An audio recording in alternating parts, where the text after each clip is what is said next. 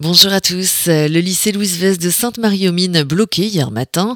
La quasi-totalité des élèves a décidé de boycotter les cours et d'empêcher l'accès à l'établissement en cadenassant les grilles d'entrée des élèves, mais également celles des professeurs. C'est finalement le proviseur qui les a raisonnés.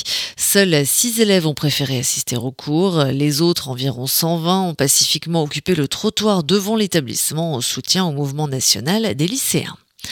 Un tout autre problème hier au lycée Kastler de Guebwiller. Euh, les cours ont été annulés hier pour les 930 élèves de l'établissement en raison d'une inondation. Près de 80 cm d'eau se sont infiltrés lundi soir dans le local abritant le transformateur qui fournit l'établissement en électricité. Résultat, plus d'électricité ni de chauffage. Si l'information a rapidement été diffusée, une centaine d'élèves ont tout de même fait le déplacement hier matin et ont dû faire demi-tour. Un transformateur d'appoint a été installé installé hier après-midi. L'établissement devait rouvrir ses portes ce matin. Alors que les Gilets jaunes restent mobilisés en Alsace, notamment à Colmar, les touristes ne boudent pas leur plaisir et sont bien présents sur le marché de Noël. Des Français mais également des étrangers venus des quatre coins du monde. D'une manière générale, selon eux, les revendications des Gilets jaunes sont légitimes mais pas leur façon d'agir. Vous pourrez profiter du marché de Noël jusqu'au 30 décembre. Ouverture du lundi au jeudi de 10h à 19h, les vendredis, samedis et dimanches de 10h à 20h. La route a fait une nouvelle victime hier soir dans le Haut-Rhin. Pour une raison encore indéterminée, une voiture qui circulait vers 19h sur la départementale 18 bis a violemment percuté un arbre peu avant l'entrée de Niederensen du côté de l'autoroute A35. Le conducteur, un homme âgé d'environ 90 ans, n'a malheureusement pas survécu.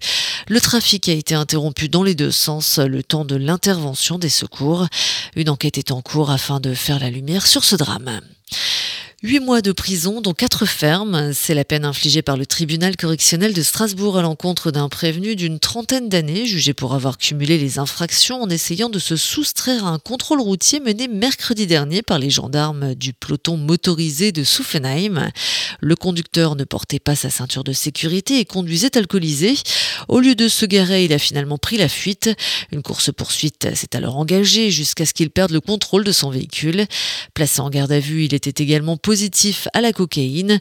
Reconnu coupable de sept délits et deux contraventions de quatrième classe, il a été écroué à l'issue de l'audience. Profitez jusqu'à dimanche à Strasbourg de la troisième édition de l'exposition des meilleurs ouvriers de France Place Kléber. Coiffure, verre soufflé, ébénisterie, ingénierie ou encore serrurerie d'art. Les plus belles œuvres sont exposées dans la grande salle de l'Aubette. Le thème cette année, la transmission, soit 53 pièces d'artisanat uniques. Au programme également des tables rondes, des ateliers ou encore des démonstrations. Ouverture de 13h à 20h jusqu'à dimanche. Et en mode sport avec du handball, Célesta connaît son adversaire pour les 16e de finale de la Coupe de France. Dernier club alsacien en lice, il jouera en déplacement à Nancy le week-end du 15 décembre. Les deux équipes s'affronteront déjà ce vendredi en Lorraine à l'occasion de la 12e journée de championnat. Bonne matinée à tous, tout de suite, retour de la météo.